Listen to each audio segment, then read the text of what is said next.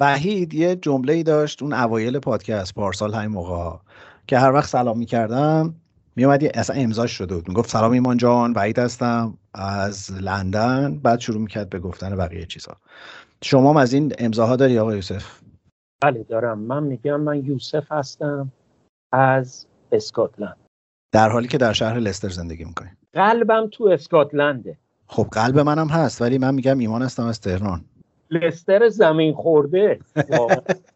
الان میرسیم به لستر، هم میرسیم واقعا. خدا نصیب نکنه.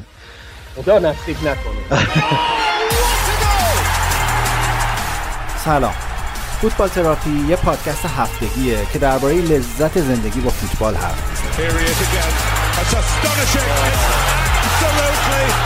و شما هر هفته به گپ و گفتای من و وحید گوش میدید.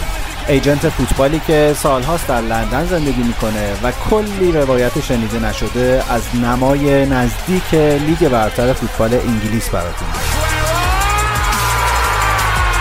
این دیگه گل قهرمانی بود. خانم ها آقایان، به فوتبال تراپی خوش اومدید. شما چقدر در اسکاتلند زندگی کردی؟ من هشت سال در اسکاتلند زندگی کردم. خیلی دوستای خوبی داشتم. اسکاتلندی‌ها یه ذره مشکله باشون دوست شدن، ولی وقتی باشون دوست میشین تا وقتی که زنده هستن باشون دوست.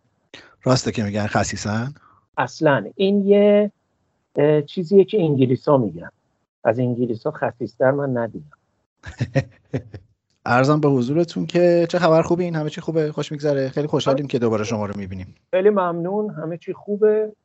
البته بازیایی که خیلی بازیای جالبی اتفاق افتاد برای اف ای کاپ که در موردش صحبت میکنیم خیلی جالب بود برای من.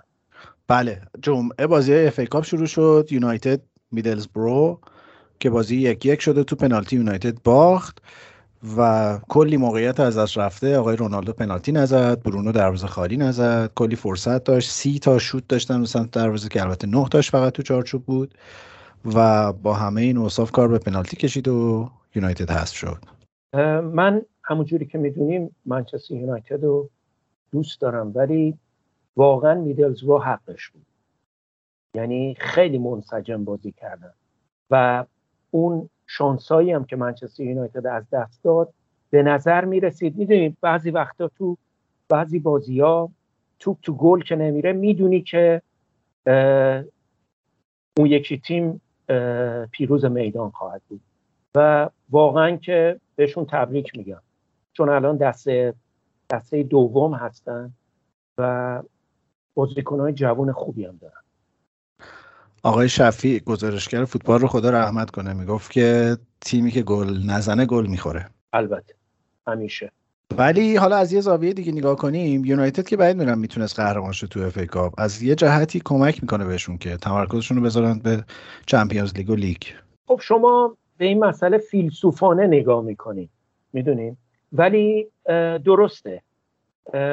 البته فراموش نکن منچستر یونایتد و تیم‌های دیگه پرمیرشیپ دو هفته بود که بازی نمی‌کردن، ولی در این برهه میدلزبرو چهار تا بازی کرده بود. شاید اونا آماده تر بودن برای یه بازی به این صورت.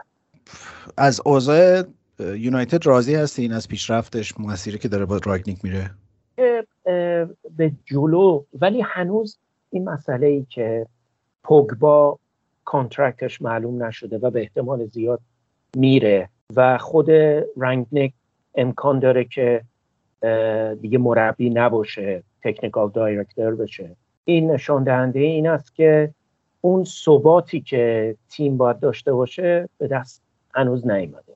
بقیده حالا من یه سخنرانی دارم درباره یونایتد، میذارم سر سوالای شنونده هامون اون سخنرانی رو انجام میدم. ولی وحید هفته پیش میگفت که یه مذاکراتی رو با منچینی شروع کردن.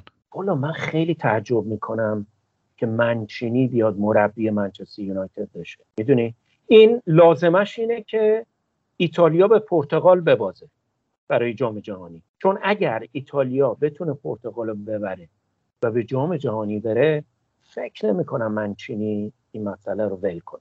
آره این که اصلا پیش فرض اصلیشه، یعنی با فرض اینکه ایتالیا به جام جهانی نره، ولی اینکه قبلا مربی سیتی بوده باشی الان بیای بشی مربی یونایتد خیلی عجیبه، مثل اینکه امیر قلنایی بره بشه مربی پرسپولیس.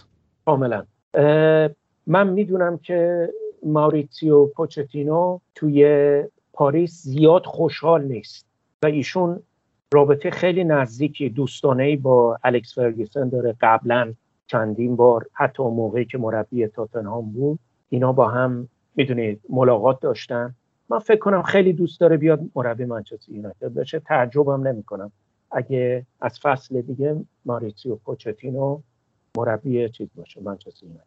یه پسر تینیجری هم داره که رو پکیجش هست، اونم میاد آکادمی یونایتد. اونم مثل که الان آکادمی تاتنهامه نه؟ نه انداختنش بیرون، رفت یه تیم دست پایین‌تر چمپیونشیپی فکر می‌کنم. دقیق نمیدونم ولی میدونی چمپیونشیپ اتفاقا من با یکی از دوستانم صحبت میکردم که الان آقای الله یار سیادمنش اومده هال سیتی. ببین خیلی از خارجی ها اینو میگن، میگن این لیگ دوم انگلیس چمپیونشیپ شاید مشکل ترین لیگه که ازش بیای بالا و این برای آقای سیادمنش هم یه محک میخوره دیگه. البته وحید میگفت که کلن حال باشگاه داغونیه. ببخشید اون موقع نمیدونم میدونست که عروس شما کاپیتان تیم زنانشونه یا نه؟ آره خب ولی نمیدونست، ولی من فکر کنم الان که صاحبانش عوض شدن، قبلا صاحبانش مال مصر بودن و طرفدارا خیلی ناراحت بودن از طوری که رفتار میکردن.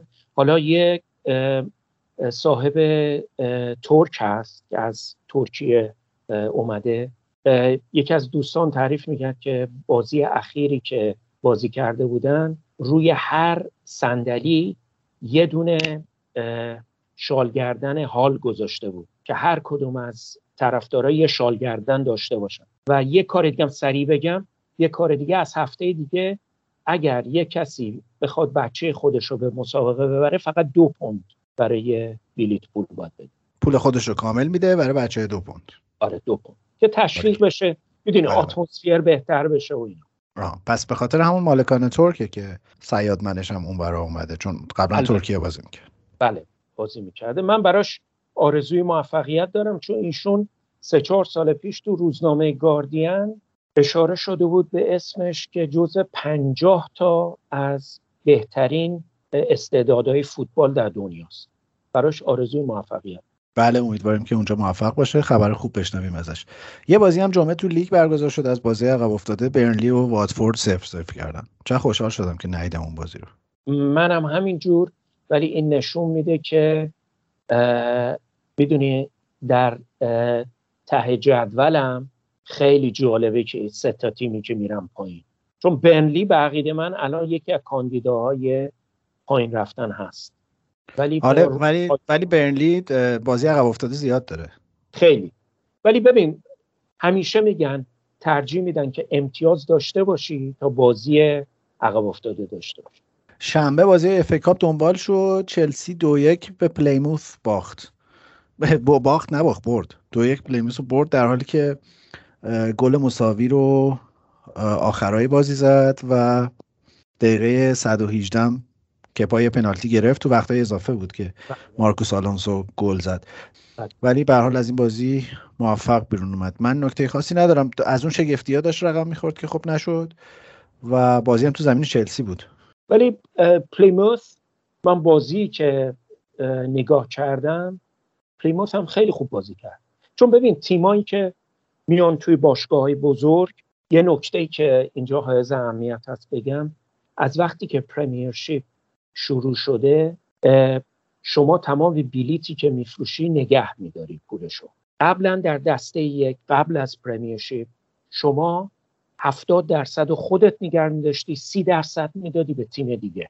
ولی اف ای کاپ مثلا پلیموث وقتی که میره با چلسی بازی میکنه و توی تلویزیون اگه نشون بدن مسابقه رو زنده نشون بدن، این براشون منبع درآمده. مثلا حالا بعدا اشاره میکنیم در مورد کیدرمینستر کیدرمینستر هریرز کیدرمینستر آره کیدرمینستر هریرز. اینا یک ممیز سه میلیون پوند درآمد داشتن شاید خیلی بیشتر از درآمد سالانه شد. برای همینه که تیم‌هایی که جزو لیگ نیستن میخوان همیشه وقتی که قرعه کشی میکنن بیافتن مثلا با چلسی، و برای همینه که معمولا اف ای این بازی‌ها رو کنسل نمی‌کنه حتی اگه شرایط کرونا خیلی پیچیده باشه، که به تیمای پایه‌ای کمک میشه. بله، اورتون لمپارد چهار یک برنتفورد رو برد و حالا از اون شوکاست دیگه، مربی جدید و ولی یه آغاز رویایی براش بود، برای اینکه من فکر کنم که وسط نیمه اول تمام طرفدارا اسمشو میخوندن و این نشان دهنده اینه که همه میخوان که این موفق بشه.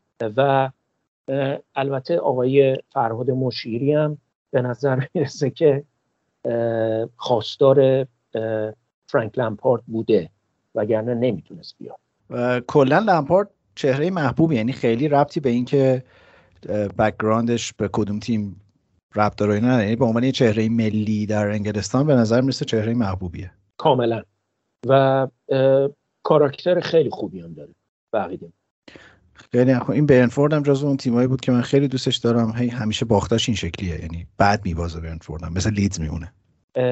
برنتفورد اگر من طرفدار برنتفورد بودم الان یه مقدار نگران بودم، به خاطر اینکه به نظر میرسه که بازی‌ها رو یواش یواش دارم میبازن. سیتی چهار یک فولام رو برد.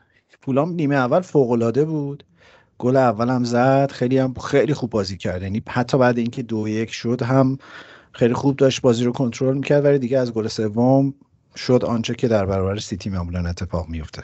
ببینید منچستر سیتی تبدیل شده به یه ماشین، میدونید من حتما یادتون میاد بارسلونا در زمان پپ، اون موقع که بارسلونا بود همین تیم درست کرد، همین جور تیم درست کرد بود.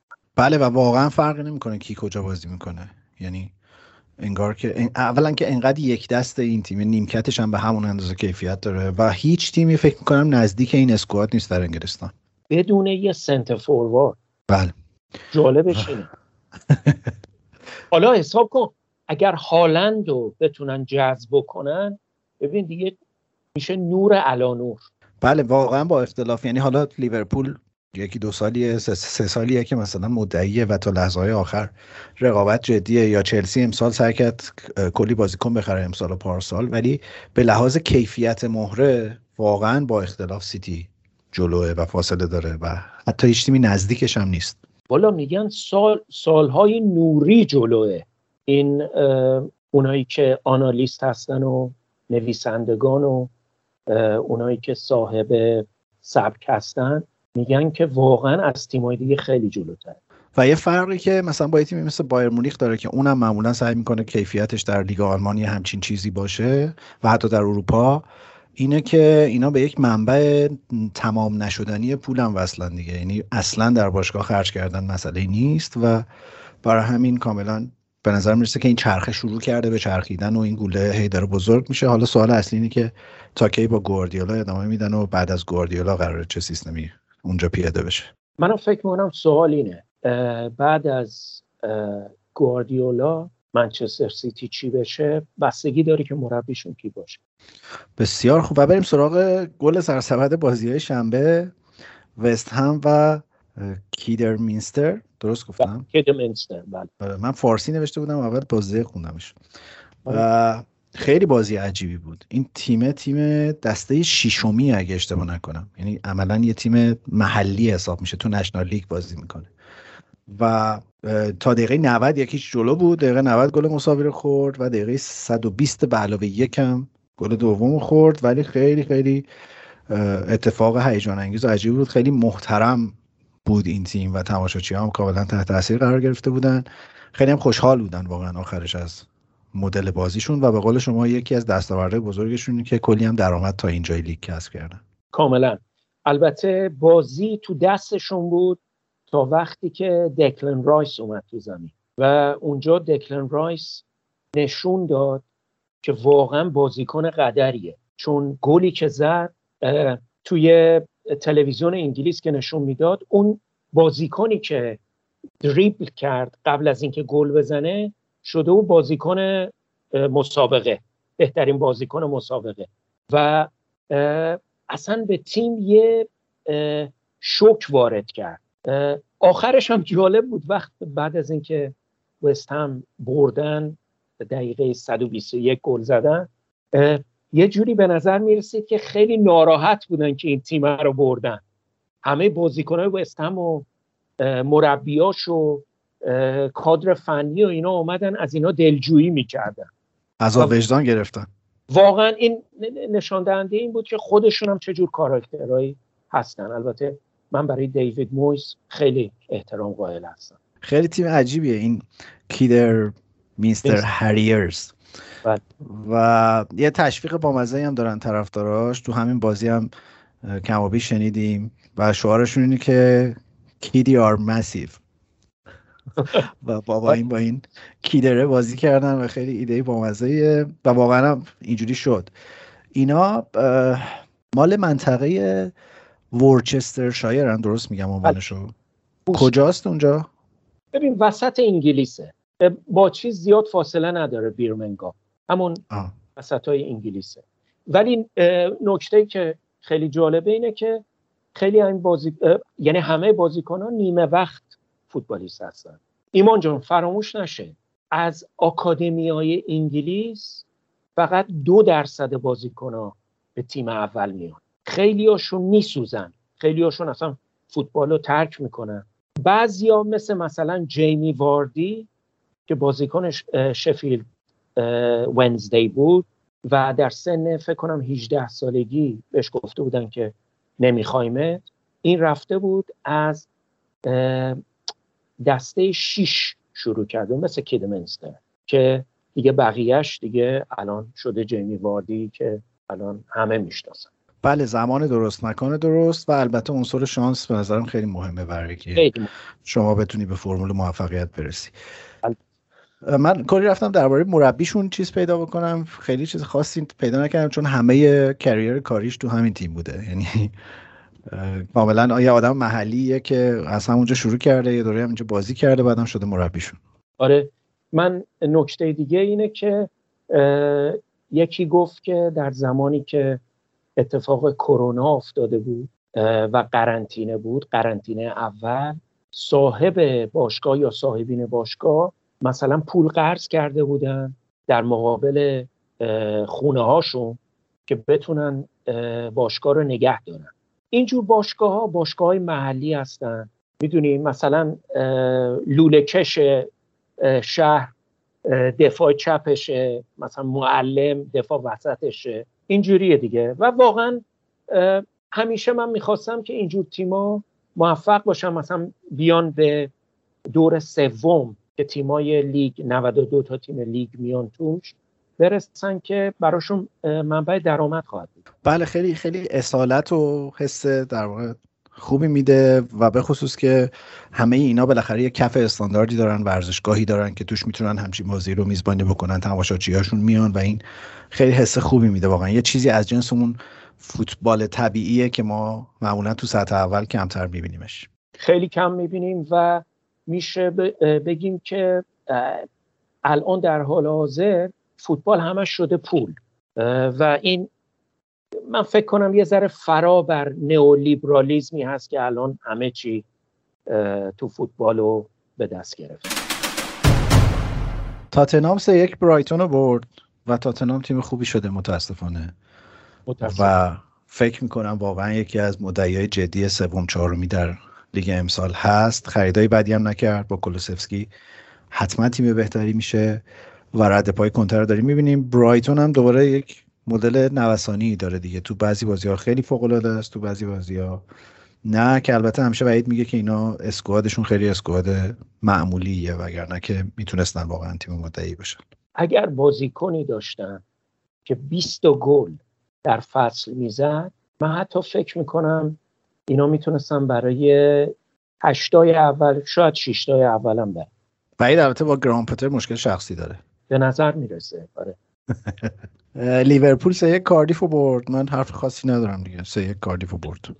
واقعا لیورپول هم فراموش نکنیم دو تا از بهترین بازیکناش سعید و مانه و محمد صلاح الان نیستن و اتفاقا شبم فینالشون رو نگاه کردیم بعد از که اف ای کاپ تموم شد و شاید در این برنامه هم در اون مورد اشاره بکنم.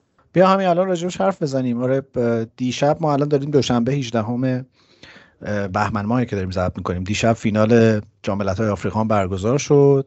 بازی مساوی شد، تو پنالتی‌ها سنگال برد.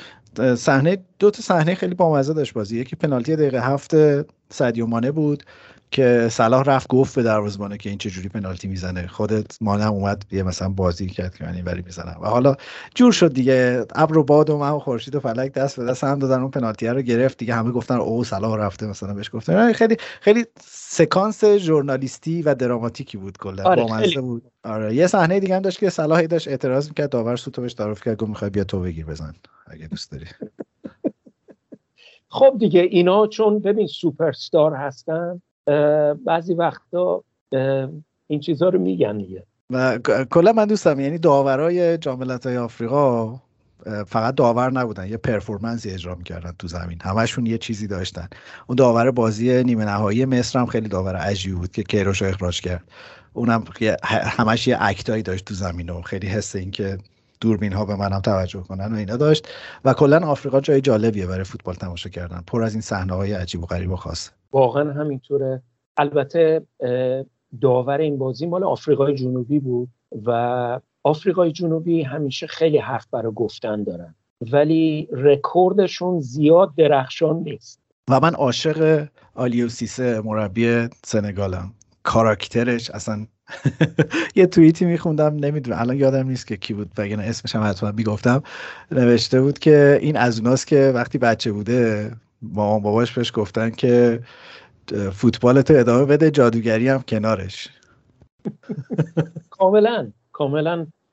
و خیلی خوشحالم برای اینکه گفته میشد که تو یکی از فینالا که اینا باخته بودن، سنگال باخته بود، یه پنالتی رو از دست داده و پنالتی رو گل نزده و حالا دیگه مربی خوشحالم که به آرزوش رسید و کاپو بردن و جوونم از چهل و پنج سالشه. آره بازیکن، یعنی مربی جوونیه ولی حقیقتاً باید بگم که سنگال حقشون بود، خیلی تیم خوبی داره، خیلی خوب. ببین کولبالی دفاع رو واقعاً کنترل میکنه، شما وقتی سعید و مانرم فوروارد داری در حمله، میدونی خب این تیمیه که واقعاً بازیکن‌های خوبی داره و بله. فراموش نکن فرانکسی الان همه چیزا باز... تیم‌های انگلیسی دنبالشن که برای میلان بازی میکنه. آره تو ترکیبش که بازیکن خیلی بازیکن‌های سرشناس زیاد داره.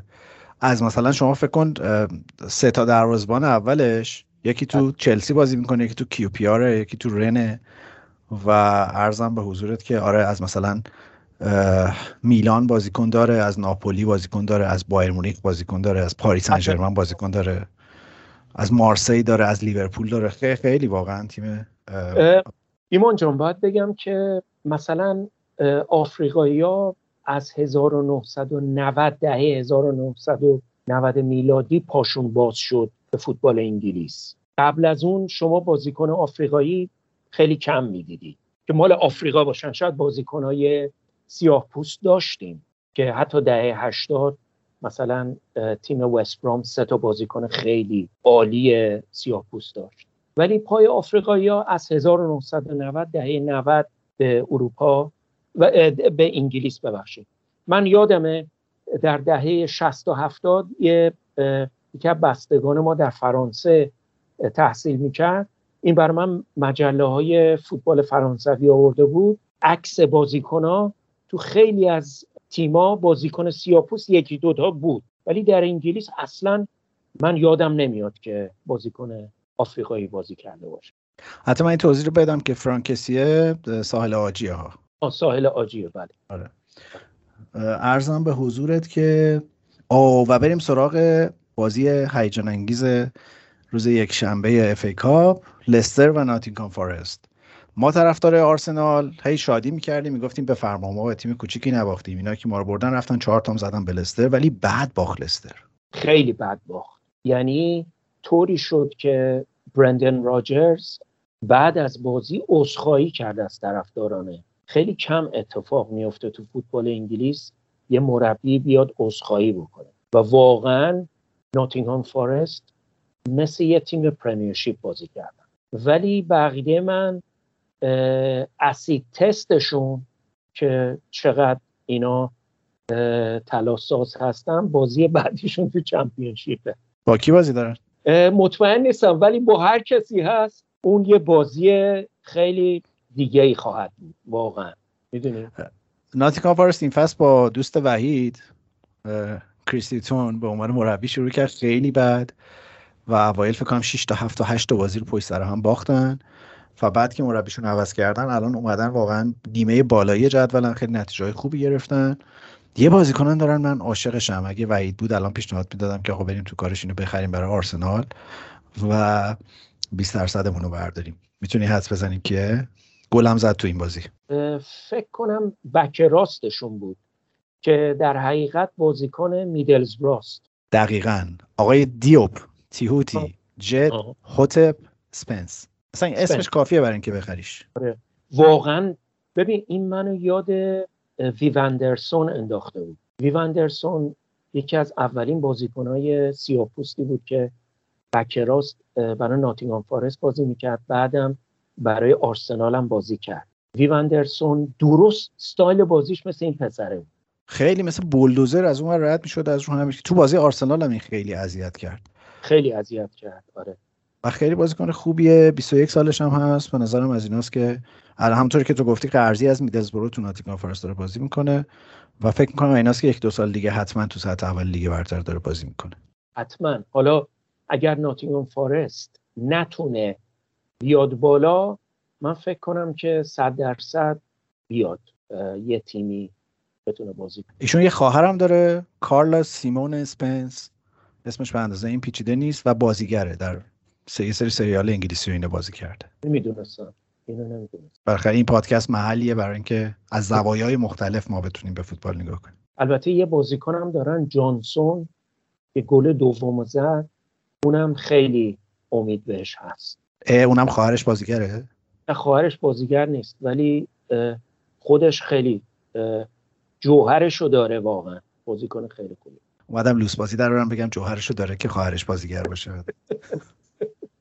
آره ولی خب اینا میدونی اینا واقعا بازیکن‌های خیلی خوبی هستن، بچه‌های با استعدادی هستن. البته فراموش نشه یکی از بازیکن‌های قرضی منچستر یونایتد هم گاردنر که مال جوانان منچستر یونایتد هست، امسال قرضی دادن به ناتینگهام فارست که اونم خوب ظاهر شد.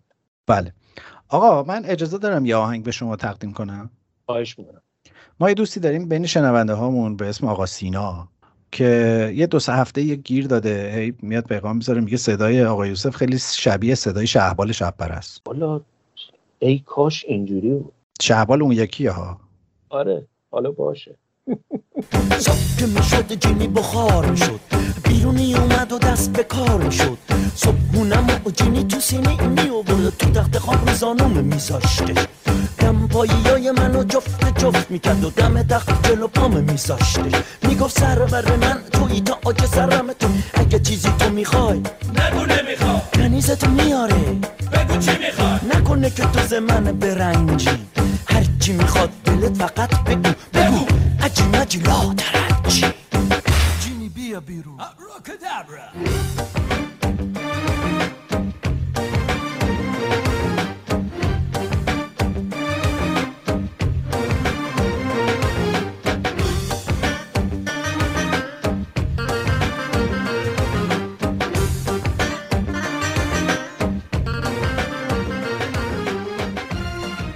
اگه موافقی بریم سوال سراغ سوال شنونده هامون، چون توش سوالایی هست که میشه بحث مفصل کرد راجبش، به نظرم جذاب و خوبه. اکانت اچ آر گفته که لطفاً در مورد باشگاه پرستون صحبت کنیم. بذار اینو آخر بپرسیم که راجبش حرف بزنیم. حسام طبق معمول با پکیج از سوالات اومده. یکی گفته که لطفاً راجب شایعات پیشروی جذب هالند توسط منسیتی بگین. من سوالم اینه که رایولا از بیمارستان مرخص شد یا نه؟ مطمئن نیستم، ولی فکر کنم هالند داره میره رئال مادرید. آره من حاضرم با من تو با وحید شرط ببندیم سر ترکیب هالند امباپه در رئال مادرید. وحید میگه هالند میاد سیتی. من فکر میکنم میره رئال مادرید. سوال دوم لطفاً در مورد آینده کریم آدیمی ستاره سالزبورگ بگید. واقعاً نمیشناسمش. آلمانیه، از این استعداد جوانای آلمانیه که تو در واقع تو ترکیب این تیمای استعدادیابی سالزبورگ کشف شده و داره بالا میاد، خیلی هم بازیکن خوبیه و من تو فوتبال منیجر برای آرسنال باش مذاکره جدی کردم بخرمش، دقیقه آخر پشیمون شدم. چرا پشیمون شدی؟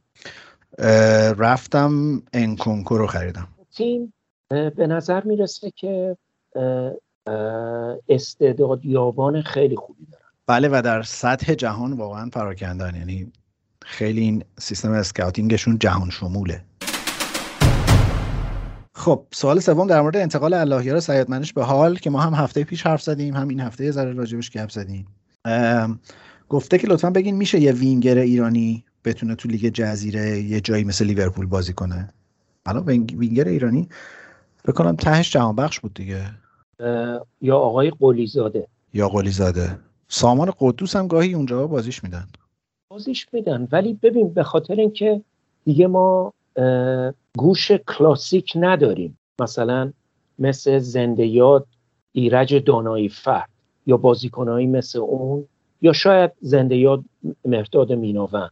من همیشه فکر کردم که یه کسی مثل مهرداد میناوند میتونست به فوتبال انگلیس بازی کنه، چون چند بار با تیم‌های انگلیسی بازی کرده بود، خیلی خوب ظاهر شده. ببین یه مسئله وجود داره توی این فوتبال مدرن که فوتبال اصطلاحاً های پرسه و به خصوص یه پستایی مثل وینگ بک، مثل وینگرا، مثل حتی مهاجمای شماره نه باید پرسینگ شدید در کل نود دقیقه داشته باشن و این یک دوندگی وحشتناک رفت و برگشتی میخواد. یک حقیقت بزرگ وجود داره که استانداردهای فوتبال ما فرسنگ‌ها با این فاصله داره. من یادم به زمانی که کیروش مربی تیم ملی بود که خوب ازش یادی هم بکنیم چون با مصر تا فینال جام ملت‌ها اومد، اون زمان عدد رقم هایی که از میزان دوندگی بازیکن‌ها بود، فکر کنم مثلا استاندارد جهان یه چیز نزدیک سیزده و نیم تا چهارده کیلومتر بود تو هر بازی برای یه هافبک مثلا، و ما روی مثلا عدد هشت هشت و نیم کیلومتر استاندارد لیگمون بود و یکی از دلایل این که این سیستم در واقع مانیتورینگ بازیکن‌ها و اون کمپ در واقع تیم ملی و اینا علم شد در زمان کیروش و اردوهایی که معمولا دو ماه مونده به جام جهانی اینا رو می‌بردن توی ارتفاع، توی شهرهایی که فشار هوا و اینا آره فرق میکنه، همین دلیل بود. من یادم حتی زمان ایویچ که مربی تیم ملی بود برای جام جهانی که البته بعد برکنارش کردن، اونم هم همین کارو کرد، یعنی اردوی فکر کنم تیم ملی رو برد یاسوج یا همچین جایی و خیلی فشار بدنی زیادی رو بازیکن‌ها آورد برای اینکه بتونه میزان دوندگی رو برای یک بازه کوتاهی ببره بالا. ولی خب ما به دلیل استاندارد لیگمون واقعا خیلی پیچیده است که یه بازیکنی بتونه در بلند مدت این کارو بکنه، مگه اینکه توی سنی رفته باشه که بتونه خودش رو با این استانداردها منطبق کنه. بنابراین من فکر نمی‌کنم در ترکیب فعلی تیم ملی ما بازیکنی باشه که بتونه در یه جایی مثل لیورپول بازی کنه. درسته که نسل طلایی داریم ولی این نسل معمولاً توی تورنمنت‌ها میتونه فوق‌العاده باشه. در یک فصل وحشتناکی مثل لیگ برتر که سی و هفت هشت تا بازی می‌کنن تیم‌ها، بعید می‌دونم بتونه تبدیل بشه به یه چهره ثابت تو ترکیب تیم. کاملاً بعضی وقتا اتفاق میفته که تیمایی که خیلی موفق هستن شاید پنجاه تا بازی هم بکنن و ببینین فکر کنم الکس فرگسن گفت گفت که شما گفتن چجوری میفهمی یه بازیکن چقدر خوبه؟ گفت باید به بازی آخرش نگاه کنی. متوجه هستی؟ همیشه شما باید آماده باشی. مثلا من یادمه کتابی خوندم که رویکین کاپیتان سابق منچستر یونایتد نوشته بود، این ساعت هشت شب میگرفت میخوابی، پنج صبح بیدار میشد که شیش برسه سر زمین. خب ما بعضی وقتا من شنیدم که بعضی از بازیکنان عزیز ما شب زنده‌داری های آزاردهنده میکنن. میدونی این با هیچ حرفه‌ای بودن چیز نمیتونه درست باشه. من حتی شنیدم که بعضی از بازیکنان تیم ملی ما خیلی خلاقن تو این شب زنده‌داری‌ها، ملافه به هم گره میزنن، از پنجره هتل میرن بیرون. خب اون دیگه چه دیگه متاسفم براشون. چی گفتی اصطلاحشو؟ شب زنده‌داری چی؟ آزاردهنده. آزاردهنده برای بقیه دیگه. بله بله، برای اینکه اینو فکر کنم علی آقای پروین گفته بود یه بار، گفته بود که ما بعضی از بازیکنامونو با پاس کردنی و اینا باید بیاریم بخوابونیمشون. انگلیسا مثلا تو باشگاه‌های بزرگ، حتی تو فکر کنم چمپیونشیپ دسته دوم انگلیس، جاهایی دارن برای خوابیدن. صبح تمرین میکنن، میرن اونجا استراحت میکنن، دوباره بعد از ظهر میان دو س... اه... اه... به قول انگلیس‌ها دو سشن تمرین میکنن. حسام اگه اجازه بدی من سوالاتو یه ذره دوتاشو نخونم، بریم به سوالای بقیه بچه‌ها هم برسیم. رضا خیلی دوباره مثل همیشه اظهار لطف کرده، خیلی آقای یوسف گفته که خیلی خوشحاله که شما رو، صدای شما رو میشنوه، گفته که شما واقعا در قلبش جا دارین. من حسودیم شد. قربان شما، خیلی لطف. رضا پرسیده که راگنیک هم مثل که خیلی نمیتونه کاری بکنه تو یونایتد، یونایتد خیلی رشدی نکرده، دوست دارم بدونم اگه مثلا شما مدیر باشگاه بودین چی کار میکردین، چه نسخه‌ای واسه این تیم میپیچیدین؟ والا همون موقع من میرفتم ماریتزیو پوچتینو رو برم داشتم میآوردم، به هر قیمتی شده. ببین یه نکته‌ای وجود داره که توی شما راگنیکو به چی میشناسین، میشه بگین به عنوان مربی؟ من بیشتر به عنوان یه مدرس میشناسم. یه برنامه‌ای که با هم انجام دادیم، من اودولاتک و دتمار کرامر رو گفتم مثلا آقایون حسن حبیبی، شرفی، حشمتخان مهاجرانی، اینا همه شاگردان کلاس‌های دتمار کرامر بودن که یه مدرس و مربی بایر مونیخ بود.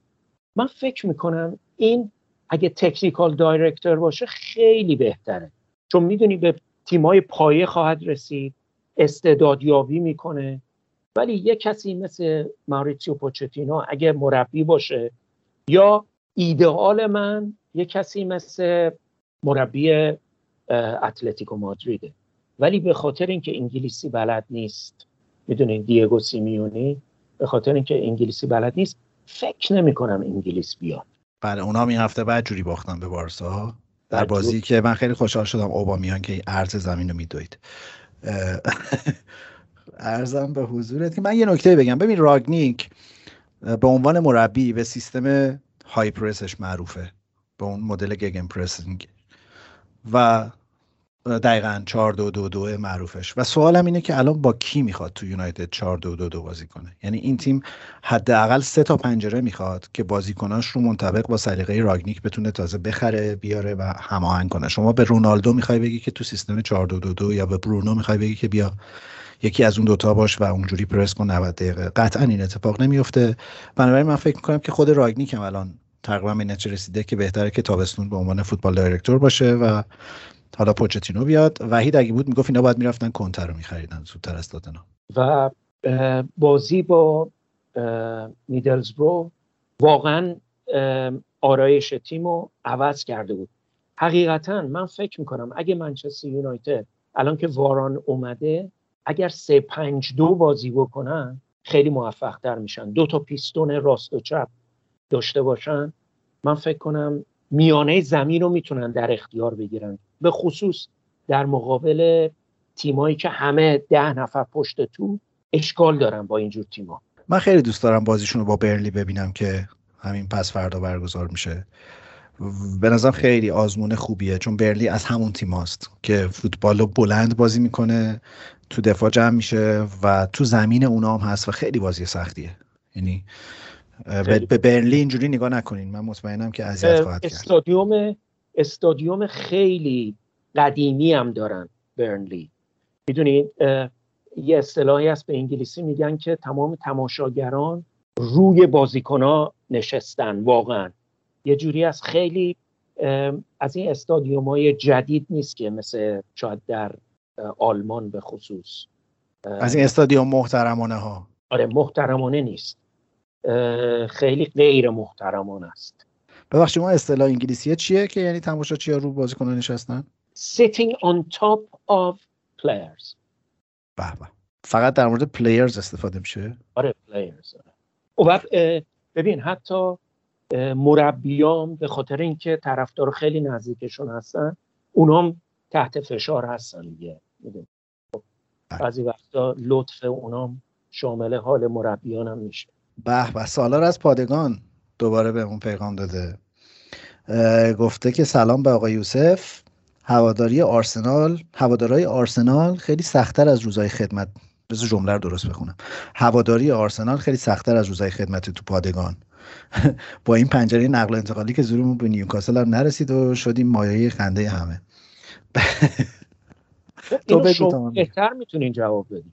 آره ببین میفهممت سالار، من خودم درد کشیدم واقعا تو این مدل، ولی یه چیزی رو من درک میکنم به عنوان یک هواداری که خیلی برام مهمه که باشگاه هم داره به کدوم سمت میره. یه روندی تو آرسنال، یک اصلاح فرهنگی به نظرم تو آرسنال شروع شده از زمان اومدن آرتتا که لازمش تغییر نگرش یه سری بازیکن‌ها است و توی این مدل تغییر نگرش که بعد منطبق میشه رو تاکتیک آرتتا که اونم بر پایه همین سیستم‌های های پرسه، شما اولا خیلی احتیاج به یک ترکیب یک دست دارین، ثانیاً بازیکنایی که واقعاً جون بدن تو زمین، اینقدر فداکارانه بدون که تاکتیک کار بکنه. و در همین راستا من فکر می‌کنم مأموریت بزرگ آرتتا در پنجره امسال مثل پنجره زمستان سال پیش خالی کردن باشگاه از بازیکنایی که به این فرهنگ نمیخورن. من حرکت آرتتا رو در برابر اوبامیانگ، حالا تو سوالای بچه‌هام هست دوباره، بسیار میپسندم و من فکر می‌کنم این یک پلیتیکی از طرف آرتتا بود. یعنی انقدر اتفاق فاجعه‌ای بین اوبامیانگ و آرتتا و تیم نیفتاده بود که تو بخوای کاپیتانی رو ازش بگیری و بعد بندازیش بیرون با اون وضعیت. ولی این یه پلیتیکی بود هم برای خلاص شدن از اون دستمزده که عملاً این اتفاق افتاد و آرسنال با خروجی‌های این نیم فصلش در شش ماه نزدیک شانزده میلیون پوند صرفه‌جویی می‌کنه رو دستمزد و این خودش قیمتی یه بازیکن تقریباً متوسطه. و همین که خیلی خط و نشون مشخصی بود به بقیه بازیکن‌ها که اگر نخواید در واقع منطبق بشین با این مدل، سرنوشت همتون یه چیزی شبیه این خواهد بود.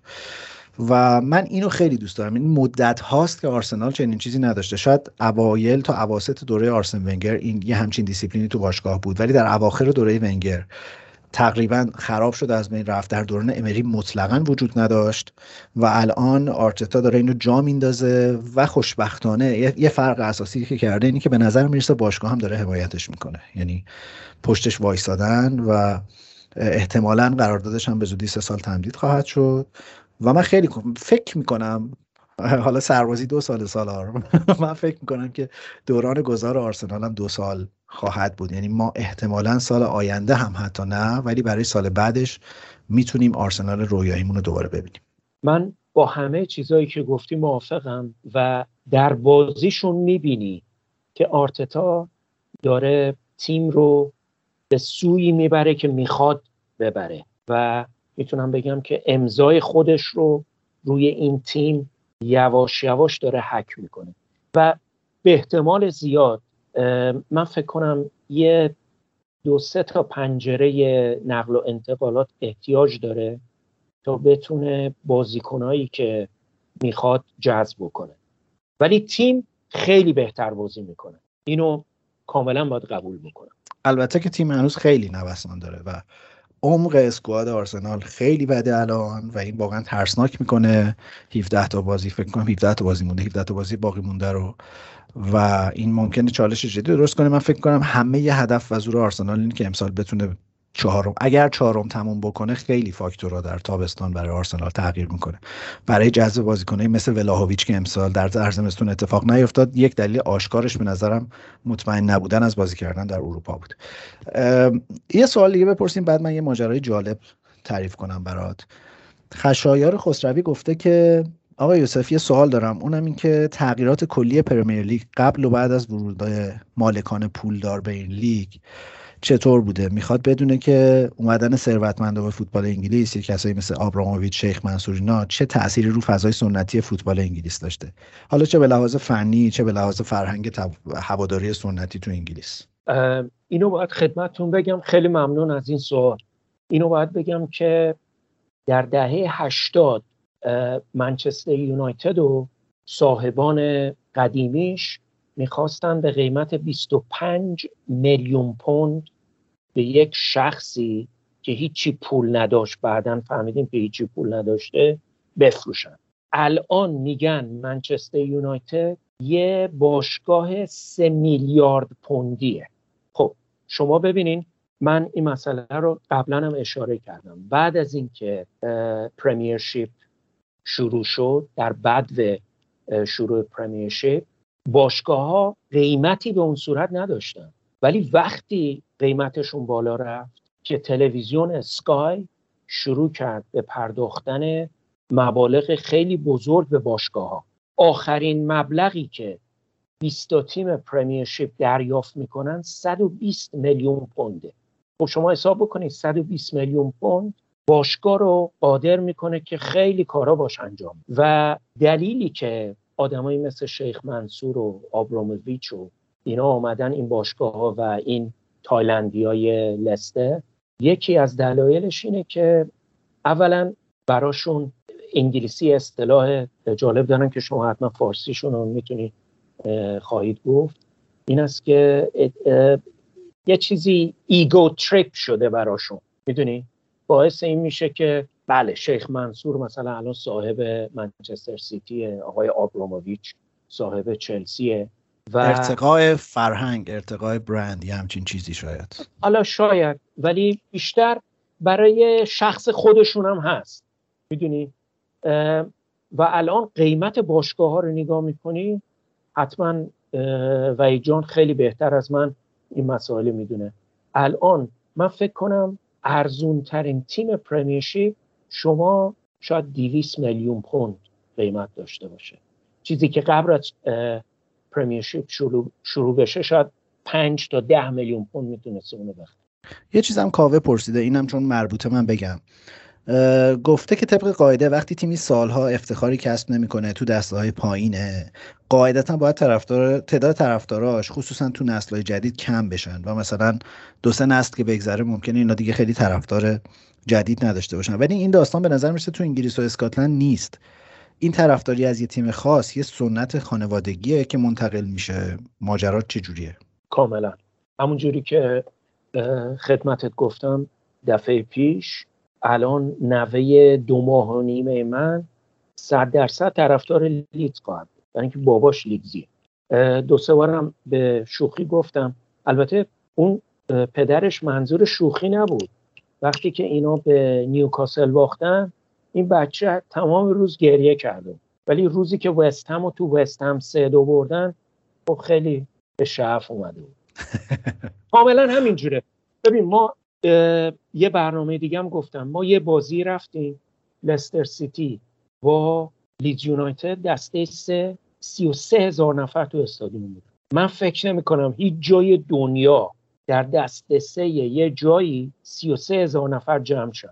لیدز یونایتد سی و هشت هزار نفر تو دسته سه طرفدار داشته و واقعا بعضی بازی ها بود که میباختن، آخر بازی طرفدارا تیمو تشویق میکردن.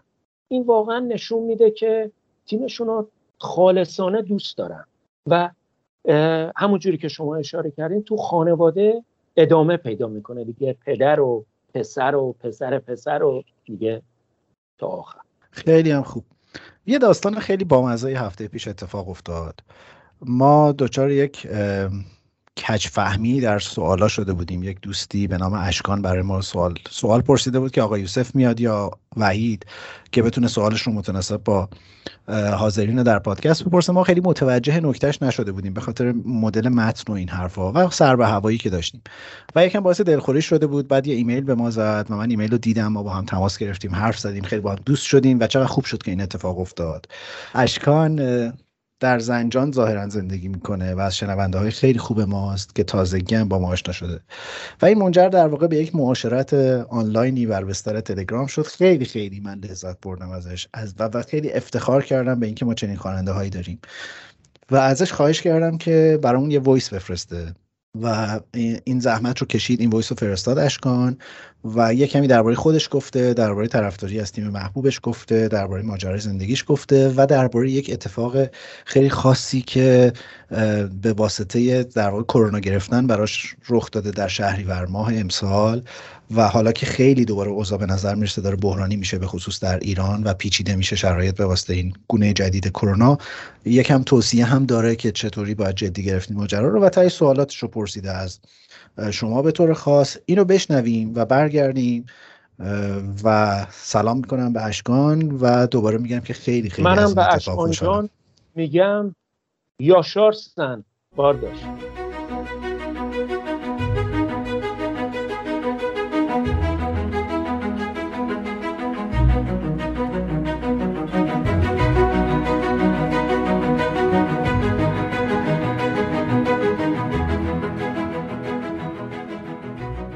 سلام خدمت آقا ایمان، مجری خوب، علاقمند خوب و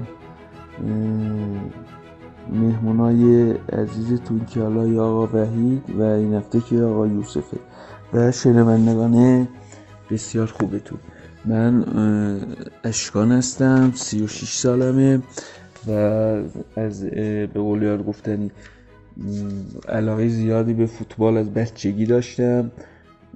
به قول یار گفتنی مثلا برای لیگ ایران یه دفترچه داشتم که مثلا می‌نشستم بازی‌ها رو می‌نوشتم، شانس برد و باخت و مساوی و اینا رو کلا می‌نوشتم، یه زمان کی گل میزنه و کی گل نمیزنه و اینا رو کلا یادداشت می‌کردم و از از یازده سالگی هم خودم بازی می‌کردم، یعنی بازیکن چمنی بودم و اولین تیمی که اسمش رو یاد گرفتم منچستر یونایتد بود و دیگه بالاخره اون موقع منچستر تیم دیگه ای نداشت کلاً. برام آقا وحید الان نشنوه، منچستر اول یاد گرفتم و طرفدار منچستر یونایتد بودم. پادکستتونم خیلی دیر باش به قول گفتنی سعادت نداشتم که زودتر آشنا بشم. سر کیازورابچیان بود که متن رو دیدم، اومدم پیدا کردم، ولی بعدش تا ساعت‌های یادم میاد اوایل پنج شیش می‌نشستم همه‌شو گوش می‌کردم که برسونم. خیلی زیادشو گوش کردم و گوش می‌کنم. حتی چند روز پیش مسافرت بودیم، تو راه من داشتم گوش می‌کردم. و یه چیزی هم که در مورد کرونا اینا که الان حس می‌کنم مردمی که چجوری بگم مثلا این خیالشون نیست، اینجوری بگم بهتون که من شهریور ماه بستری بودم، تقریبا تو یه روز اینجوری شد و آمبولانس اومد برد. من با اکسیژنی که یعنی اکسیژن که تو دهانم بود هفتاد و یک بود اکسیژن خونم، یعنی بعد اینکه خوب شدم دکتر رفتیم مطبش گفتش که مثلا ما از شب دومه بعد شما رو گذاشته بودیم که به قول یار گفتنی کنار، از دست ما میگفتیم یه کاری بر نمیاد، یعنی باورتون نمیشه روزی پانزده شانزده تا فقط آمپول نمیدونم سرم جدا فلان بهمان و اینا رو میگم که اولا ترس بترسن از کرونا، که رعایت کنن که گرفتارش نشن، یعنی اومیکرون ضعیف‌تره و فلان بهمانه. من بدنم خیلی خیلی خوب بود، خیلی خیلی قوی بود، اصلا خود کرونا خوب میشه میره. منم بعد پنج ماه از افسردگی خیلی شدید، البته الان داره بهتر میشه، شبا کلا خواب نداریم.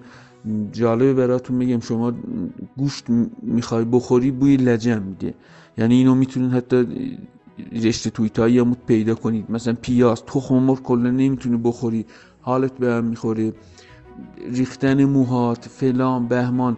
اینا رو میخوام بگم که کرونا خودش خوب میشه ولی عوارضش اینجور که بوش میاد شاید خیلی طول بکشه که بره یا نره، اعصاب تحریک میشه، درگیر میشی، چه بدونم، خیلی سخته. ولی خدا رو شکر خدا به من رحم کرد و لطف داشت و یه فرصت دیگه به من داد و شبای نواخر که آشنا شدم با پادکست واقعا نجاتم داد پادکست، یعنی می نشستم گوش می کردم، آرام بخش تأثیر نداشت ولی این واقعا حالم خوب می کرد. بعد چند تا سوال می خواستم از آقا یوسف بپرسم، اینجا هستن که احتمال الان ببینید جام ملت‌های آفریقاست. من بازی ساحل عاج و مصر رو می دیدم، مثلا پنالتی که اریک بای زد انگار نه انگار مثلا انگار مسئولیتی پشتش نبود، یعنی میخوام بگم یه سری از قسمت‌های زیادی از بازیکن‌های آفریقایی چنین چیز خاصیتایی دارن. حالا نمیدونم، نمیخوام توهمو توطئه بزنم یا پولی گرفته این کارو بکنه فلان یا نه، وگرنه شما از هر لحاظ ببینید ساحل عاج سرتر از مصر بود و مصر الان داره فینالو برگزار میکنه و این باور نکردنیه که به قول یار گفتنی ساحل عاج، مراکش اینا نتونستن چیز کنن. و میخواستم در مورد این بازیکنان آفریقایی یه اطلاعاتی دارن یا مثلا چجوری هم از لحاظ جغرافیایی چیه، چرا اینا اینجوریه. مثلا یه مثلا آقا وحید حرف خوبی زد، گفت اورتون بازیکنای خیلی خوبی داره ولی تیم نیست، و من اینو تو ساحل عاج و مراکش و اینا دیدم. ولی برخلافش مثلا مصر بازیکن نامی به جز صلاح و یکی دو تا دیگه واقعا نداره، ولی خیلی خوب، خیلی تیم. حالا نمیدونم کار کیروشه یا نه.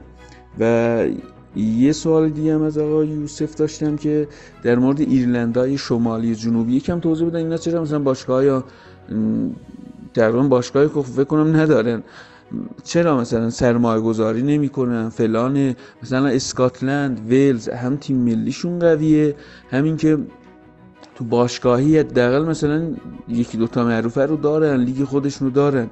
و این چرا اینجوریه؟ مثلا دلیل خاصی داره یا نه؟ مثلا تو ورزش‌های دیگه سرمایه گذاری میکنن اینا. اگه میشه که لطف کنید و اینا رو بگید. و به آقای یوسف هم که ما منتظریم انشالله خبر خوش نوه‌دار شدهشون رو بیام بدن، و اینکه خوش به حال نوه‌هاشون که پدر بزرگی با انرژی مثل شما داشته باشن. و کلا خودتون و برنامه و اینا و اتمسفر خیلی خوبی، دمتون گرم.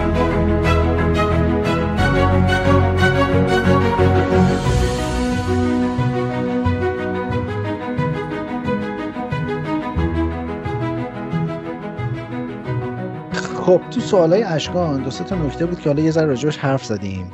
یه بخشیش راجع به بازیکن‌های آفریقایی بود که مثلا در مورد پنالتی اریک بایی جلوی مصر و اینکه این بازیکن‌ها، یه بازیکنایی مثل بازیکن‌های ساحل عاج، مثل مراکش، اینا به نظر می‌رسید که خیلی تن به بازی در تیم ملی نمیدن، خیلی یه جورین انگار که در مقابل مثلا یه تیمی مثل مصر که خیلی بازیکن سرشناس نداره، خیلی سازمان یافته تره. و نکتهش این بود که حالا بیان یکم در رابطه با بازیکن‌های آفریقایی حرف بزنیم. یه کمی راجبشون حرف زدیم ولی تو اگه نکته‌ای داری اضافه کن. من اینو باید بگم که مصر سال هاست، یعنی دهه هاست که لیگ خیلی منسجمی داره، خیلی لیگ خوبی داره و تیمهاش خیلی موفق بودن در باشگاه های آفریقا. من فکر میکنم یکی از دلایلش اینه که اینا سنت تیم ملی دارن. من یکی از بازیکنهای خیلی خوبشون رو یادمه تو دهه نود به نام هانی رمزی که این سالها در آلمان بازی کرده بود. حسام حسن بود، برادرش هم حالا اسمش یادم نمیاد. اینا بازیکنایی بودن که واقعا بازیکنای خوبی بودن و مصر همون جوری که میدونی تا حالا هفت بار قهرمان کاپ آفریقا شده، ولی با این تفصیل که اوایل که کاپ در دهه شصت میلادی شروع شده بود خیلی بردن، در سالهای اخیر، در دههای اخیر شاید دو سه بار برده باشن، ولی همیشه تیمشون خوب بوده. در گذشته تیمای شمال آفریقا که اعراب هستن، شمال آفریقا حرف اولو میزدن، ولی یواش یواش که تیمای آفریقای سیاه وارد گود شدن، اینا تیمای خیلی بهتری بودن و الان میبینی که حتی تو جام جهانی هم حرفی برای گفتن دارن.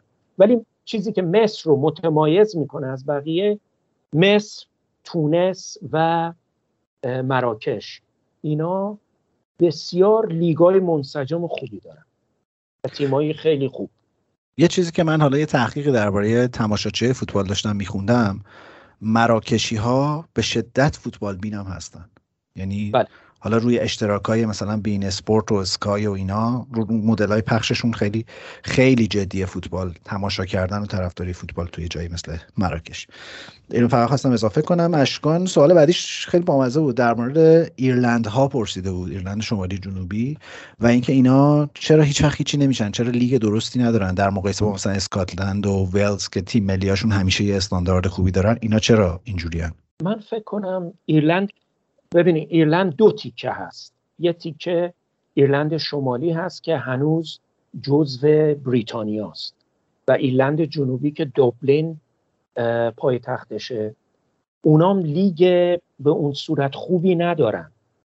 برای مثال شاید تعجب بکنیم که تیم راگبی ایرلند هم ایرلند شمالی هستن هم ایرلند جنوبی، یعنی همه بازیکن‌ها با هم بازی میکنن. بارها خواستن که یه لیگ منسجم تمام ایرلند درست بکنن برای فوتبالشون، ولی این اشکال کاتولیک و پروتستان در ایرلند شمالی همیشه یه معضلی بوده که این مهم اتفاق بیفته. چه جالب. و کلا فکر می‌کنم یه مسئلهشون هم مسئله جمعیتیه. ایرلند جمهوری که بهش میگن جمهوری ایرلند حدود پنج میلیون جمعیت داره، البته این مال مثلا یک دو سال پیشه. ایرلند شمالی حدود مثلا دو میلیون فکر می‌کنم. دو و نیم میلیون شنیدم. آره. آه. و خب و خب این نسبت جمعیتی خیلی احتمالاً از دلش استعداد فوتبالی زیادی در نمیاد. الان تیم جمهوری ایرلند، لیگ جمهوری ایرلند یه لیگ ده تیمیه و جالبه که ایرلند شمالی لیگش دوازده تیمیه و فصلشون هم یه جور عجیبیه، یعنی همزمان اونا هم اسمشون پرمیر لیگه ولی همزمان نیستن با این لیگ. حالا به نسبت مثلا ایرلند جنوبی خب ما یادمونه دیگه، خاطره ازش داریم، یه جام جهانی در واقع اونا نذاشتن که ما بریم جام جهانی. تیم ملی اونا مثلا سابقه فوتبال، سابقه رفتن به جام جهانی داره. اونا مثلا سال اگه اشتباه نکنم نود، نود و چهار و دو هزار و دو رفتن جام جهانی، ولی آخرین جام جهانی مثلا ایرلند شمالی هزار و نهصد و هشتاد و شش هشتاد و شش.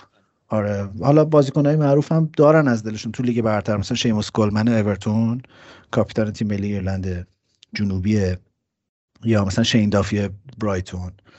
از اون ور مثلا جانی ایوانز اگه اشتباه نکنم ایرلند شمالیه. برندن راجرز هم ایرلندیه نه؟ بله بله ایرلند شمالیه. ایرلند شمالی. فراموش نکنین بزرگترین استعداد فوتبال ایرلند شمالی جورج بست بود که بازیکن واقعا رویایی منچستر یونایتد در دهه شصت بود. کاملا درست میگین. قبلا البته تو دهه شصت و هفتاد خیلی بازیکن از ایرلند شمالی می اومدن چیز بازی میکردن توی دسته یک انگلیس. حالا یه داستانی هم اگه اجازه بدین من تعریف کنم. مربی ببخشید کاپیتان سابق لستر سیتی پول رمزی، اون موقعی که لستر مثل یویو تیم میومد دسته یک بعد میرفت دسته دو، این ما یه جیم با هم میرفتیم ورزش میکردیم. من اونجا از طریق یکی از دوستان ایرانی با این آشنا شدم، الانم باش دوست هستم. بعد ازش سوال کردم که پول آخرین تیم بریتانیایی، وقتی میگه تیم بریتانیایی انگلیس نیست، آخرین تیم بریتانیایی که آلمانو هم در آلمان هم در این در خاک خودش برده چه تیمی بوده؟ یه ذره فکر گفت نمیدونم. گفتم ایرلند شمالی. به من گفت که من بازی اول بازی کردم، بازی دوم رو صندلی ذخیره‌ها نشسته بودم. ببین من یادم بود اون بیچاره که بازی کرده و یادش نبود. بعد اینو که به دوستم به دوستم شاروخ به دوستم گفتم، شاروخ گفت که ببین تو احتیاج به درمان به خصوصی داری. خیلی ایده خوبی بود. بیا حالا که اینقدر پایامندی شادی داشت، این آهنگ The Rocky Road to Dublin رو با هم بشنویم. یه همخونی خیلی جذابیه، تو کافه اتفاق افتاده، یه گروهی هن، یه بندی هن که با هم اینو خوندن، خیلی ریتمیک و هیجان انگیزه. اینو بشنویم. تو کانال تلگرامون هم حتما میذاریمش اگه بچه‌ها دوست داشتن دانلود کن. In the merry month of June, from me home a sergeant left the girls a tune. Nearly broken hearted, saluted father dear. Kiss me darling mother, drank a pint of beer. My grief and tears to smother, then off to reap the corn and leave where I was born. I cut to stout my thorn to banish ghosts and goblin in a new pair of brogues, rattling o'er the bogs and frightening all the dogs on the rocky road to Dublin. One, two, three, four, five. Hunt the hare and turn her down the rocky road and all the way to Dublin. Whackful all they ride. In morning air that night I rested limbs so weary, started by daylight, the morning light, and airy tongue can drop in the beer to keep me out from sinking. That's the paddy's beer when airy's on for drinking. To see the lassie smile, laughing all the while, at my curious doubts would set your heart upon. They asked if I was hard, the wages I required, till I was almost tired of the rocky road to Dublin. One, two, three, four, five. Hunt the hare and turn her down the rocky road, and all the way to Dublin, Wackfall all the ride. In Dublin next to Ryland, what the laws are ready to be so soon to cry. The new my seat was then I took a stroll. What the law their arty bundle, it was stolen. Hey, hey, locality, something crossed me mind. Then I looked behind, no bundle could I find. Upon my stick, go on and inquiring for the road. They said me Connacht Road wasn't much in vogue on the rocky road to Dublin. One, two, three, five, hunt there and turn her down the rocky road, and all the way to Dublin, whack for the law. From there I got away, me spirits never failing, landed on the cage just as the ship was sailing, captain at me rose exactly as always. ایرلند شمالی طبیعت خیلی خوبی هم داره فکر می‌کنم. کلی از کلی از لوکیشن‌های گیم آف ترونز، سریال گیم آف ترونز اونجا بود. آره دیگه. آره خیلی زیبا. من ایرلند شمالی رفتم، ایرلند جنوبی نرفتم. اینا شامل تور بریتانیا گردی میشن؟ اگه بخوایم بله، ولی اسکاتلند که صد درصد، ولی ایرلند شمالی نه. آقا یه سوالی، الان من ویزای انگلستان رو بگیرم ایرلند و اسکاتلند نمیتونم برم؟ اسکاتلند میریم دیگه هنوز که نه نه یعنی با همون ویزای انگلیس اسکاتلند هم میشه رفت؟ هنوز خوشبختانه به استقلال نرسیدیم و دست به جنبونم به جنب. آره برگردیم به سوالا. آرمان در مورد مقصد هالند پرسیده که یه ذره راجبش حرف زدیم. بعد البته گفته ممکنه بره لیورپول هالند.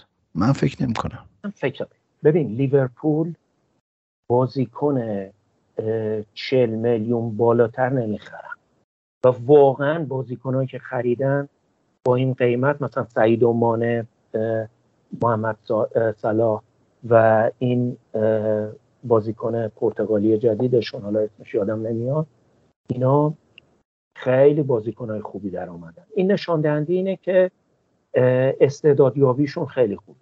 گفته که درخواست محمد صلاح برای حقوقش تو سال چقدره و لیورپول داره مذاکرات ادامه میده یا نه، و اینکه الان تو آفریقا قهرمان نشدن. فکر کنم راجع به چهارصد هزار تا دارن حرف میزنن. آره که من خیلی بعید میدونم لیورپول این پولو بده. من بعید میدونم، میدونی، ولی امکان داره آخرش بمونه، ولی اونم بعدش نمیاد اسپانیا دستش رو یه بار امتحان بکنه ببینه چند مرد حلاجون. اونم عملا این آخرین قرارداد بزرگیه که میتونه بگیره آملا. دیگه برای همین طبیعتا سعی میکنه تا اونجا که میشه عددش رو بره بالا. یه سوالم دوباره گفته آرمان، گفته که اینکه تو آفریقا قهرمان نشدن ممکنه که باعث افت صلاح بشه. فکر نمیکنم، نه.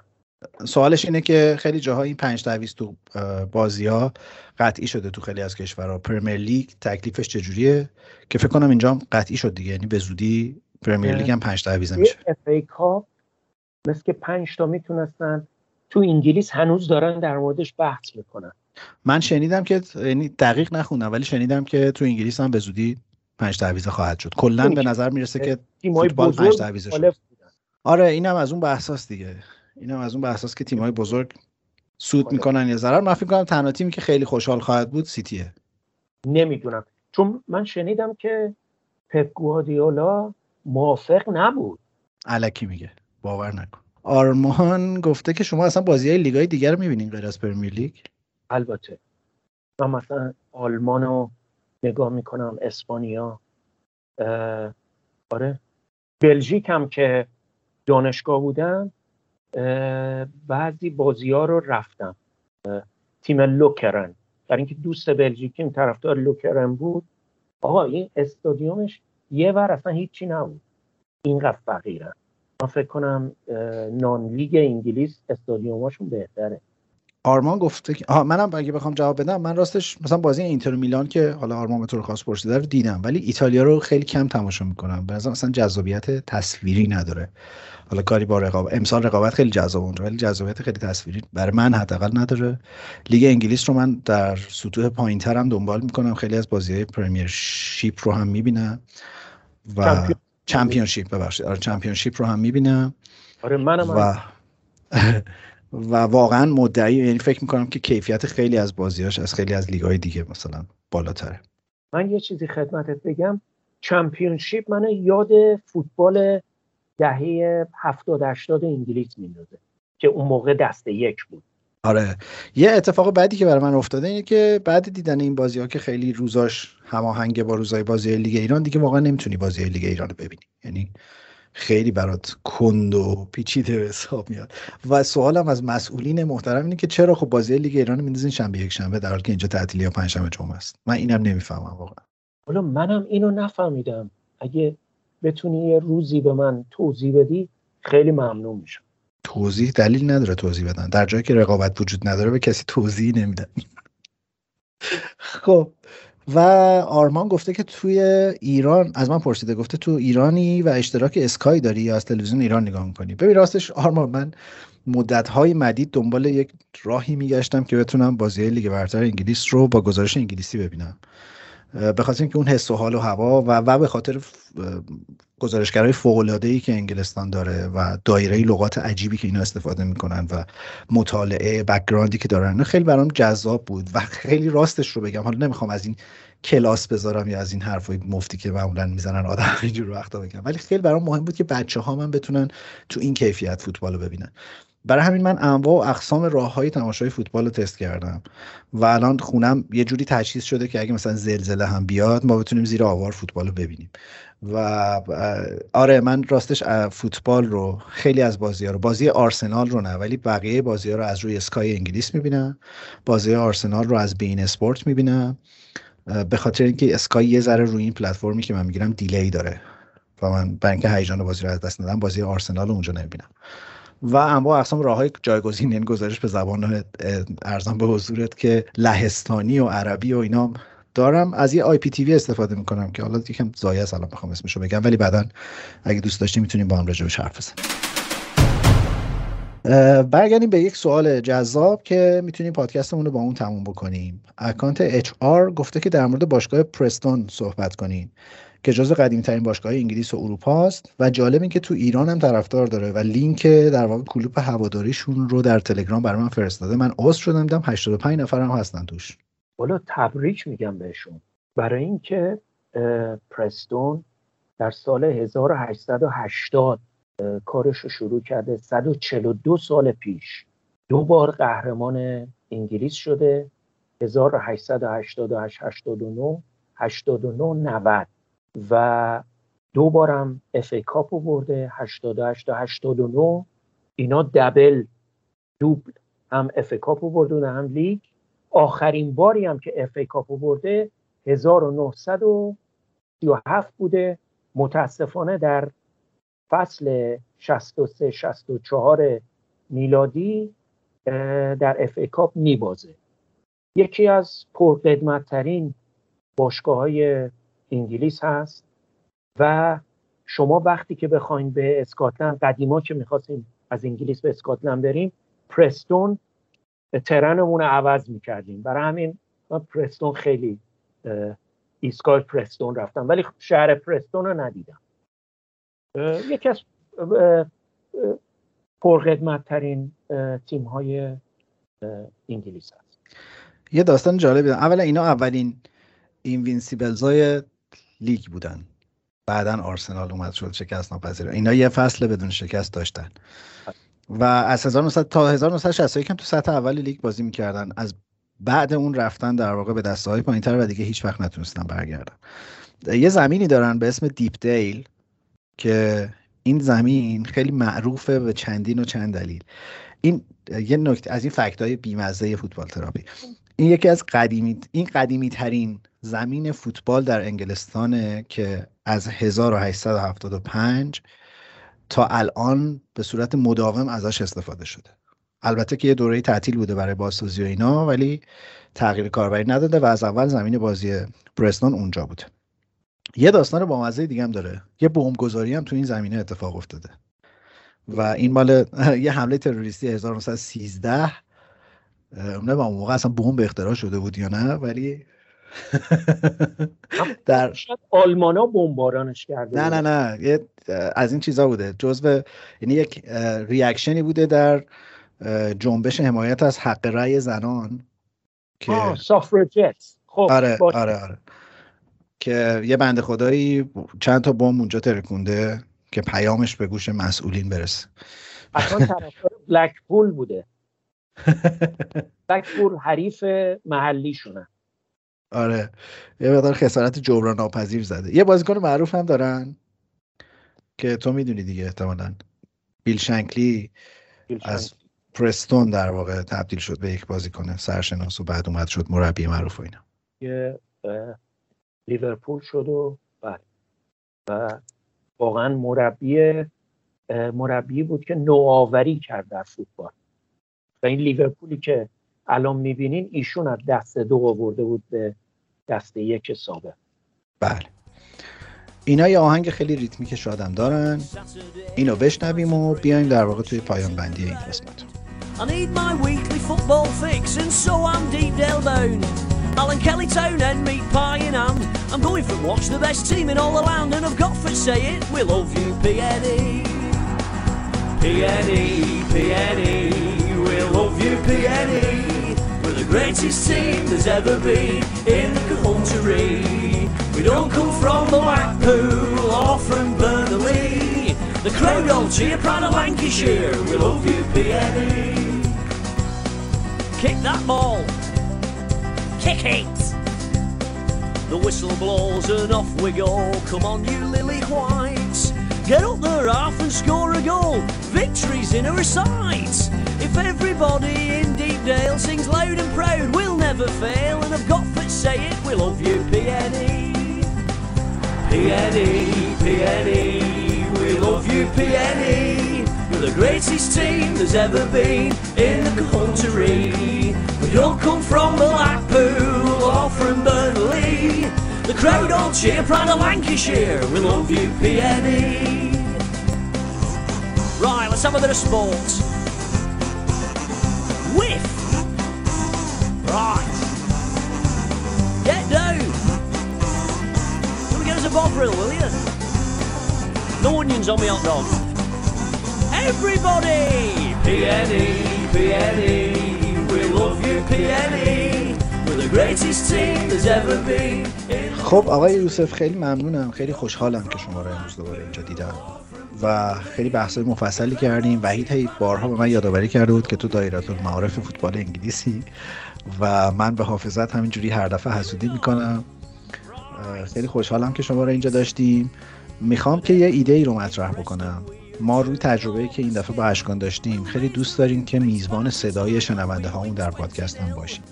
حالا گاهی وقتا ممکنه دعوتشون کنیم به بهانه‌های مختلف بخشی از دوستانمون رو، ولی میخوام بگم که معطل دعوت ما نمونین. من امروز داشتم با امیرعلی هم مشورت میکردم درباره این و پیشنهادم اینه که ما هر دفعه مثلا یه چالشی، یک سوالی مطرح بکنیم و شنونده ها برای ما وایس بفرستن در پاسخ به اون سوال یا چالشی، حالا هر چی درباره طرفداری، درباره چیزهای مختلفی که ربط داره به فوتبال تراپی و ما بتونیم هر قسمت یک بخشی داشته باشیم که صدای شنونده هامون هم بشنویم. اگر این رو دوست دارین من به عنوان یه نظرسنجی حالا توی توییتر و توی کانال تلگرامون میذارم و میتونیم مثلا این هفته بعد این تجربه رو شروع بکنیم. یه خبر خوبم دارم. بفهم. ما از سایتمون هم میخوایم رونمایی کنیم. فوتبال تراپی دات آی آر که تراپیش با تی اچ دیگه مثل اسپل انگلیسیش، به لطف خیلی از دوستان عزیز من تکمیل شده. مصطفی که دوست خیلی خوبیه و کار طراحی سایت انجام میده، سهیل که در واقع یو ایکس سایت رو برای ما طراحی کرده، رضا که سوالش رو تو این قسمت هم خوندیم برای ما مطلب ترجمه کرده، سینا از دوستای خوب من زحمت کشیده مطلب ترجمه. خلاصه از ایناست که همه کمک کنن تا یک مسیر پیش بره و من خیلی این تجربه رو دوست دارم چون واقعا یه چیزی شکل گرفته به واسطه کمک بچه‌ها. فوتبال تراپی دات آی آر الان بالاست و قابل استفاده و قابل خوندنه. ما یه بلاگ روش داریم که مطلب ترجمه می‌کنیم متناسب با حال هوای فوتبال تراپی. اگر دوستی دوست داره با کمال میل خوشحال میشیم بهمون کمک بکنه، از جمله شما یوسف و توی ترجمه ها، حالا حتی تالیف هم میتونه باشه از جنس یادداشت یا چیزای از جنس هواداری فوتبال. و خب پادکستمون هم اونجا قابل شنیدنه و قابل به اشتراک گذاریه. خیلی خوشحال میشم اگر به فوتبال تراپی دات آی آر هم سر بزنین و طبق معمول همیشه میخوام خواهش کنم که اگر دوست دارین فوتبال تراپی رو به دوستانتون معرفیش بکنین. ما خیلی خیلی برامون مهمه که جمعمون هر دفعه جمع‌تر بشه، حالمون هر دفعه بهتر بشه، دوستان تازه پیدا بکنیم و شاید یه روزی برسه که بتونیم چه میدونم یه کافه فوتبال تراپی هم داشته باشیم، دوره هم قهوه بخوریم و از تماشای فوتبال لذت ببریم. از تو ممنونم یوسف، از همه بچه‌های فوتبال تراپی ممنونم و پیام پایانی شما رو میشنویم. خیلی متشکرم از لطف شما که در یک پادکست دیگه با هم بودیم با هم بودیم و از شما خیلی متشکرم و آرزوی تندرستی، شادکامی و آرامش برای شما و شنوندگان عزیزتون دارم. خیلی ممنونم. امیدوارم خیلی مراقب خودتون باشین در این روزهایی که اوضاع کرونا اصلا در ایران خوب نیست و میخوام دعوتتون کنم به شنیدن یک آهنگ ایرلندی جذاب دیگه به بهانه اینکه حالا این دفعه هم راجع به ایرلند حرف زدیم. چقدرم خوبن واقعا در حوزه موسیقی، دوستانمون خیلی تجربه ارزنده‌ای دارن که ما یکیشو الان به اشتراک می‌ذاریم با بچه‌های فوتبال تراپی. چیزی می‌خوای بگی بگو. خدایت نگهدار. به به. متشکرم.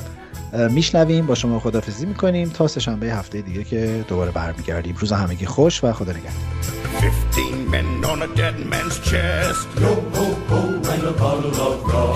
Drink and the devil be done for the rest. Yo ho ho and a bottle of rum.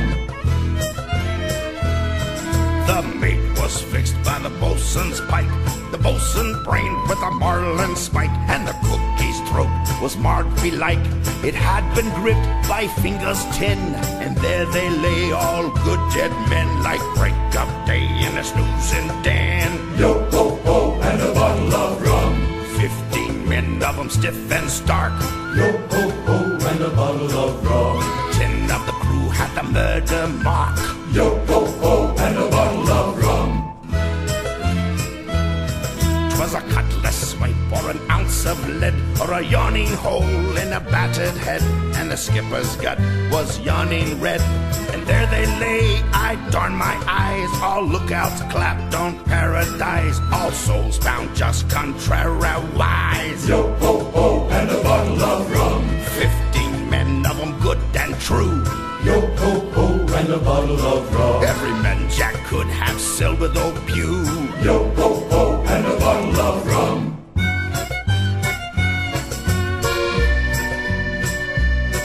There was chest on chest of Spanish gold with a ton of plate in the middle hole, and cabots riot with stuff untold as they lay there that had took the plum with a sightless glare, and their lips struck dumb. Well, we shared all by the rule of thumb. Yo ho ho and a bottle of rum. Fifteen men on a dead man's chest. Yo ho ho and a bottle of rum. Drink and the devil be done for the rest. Yo ho ho and a bottle of rum.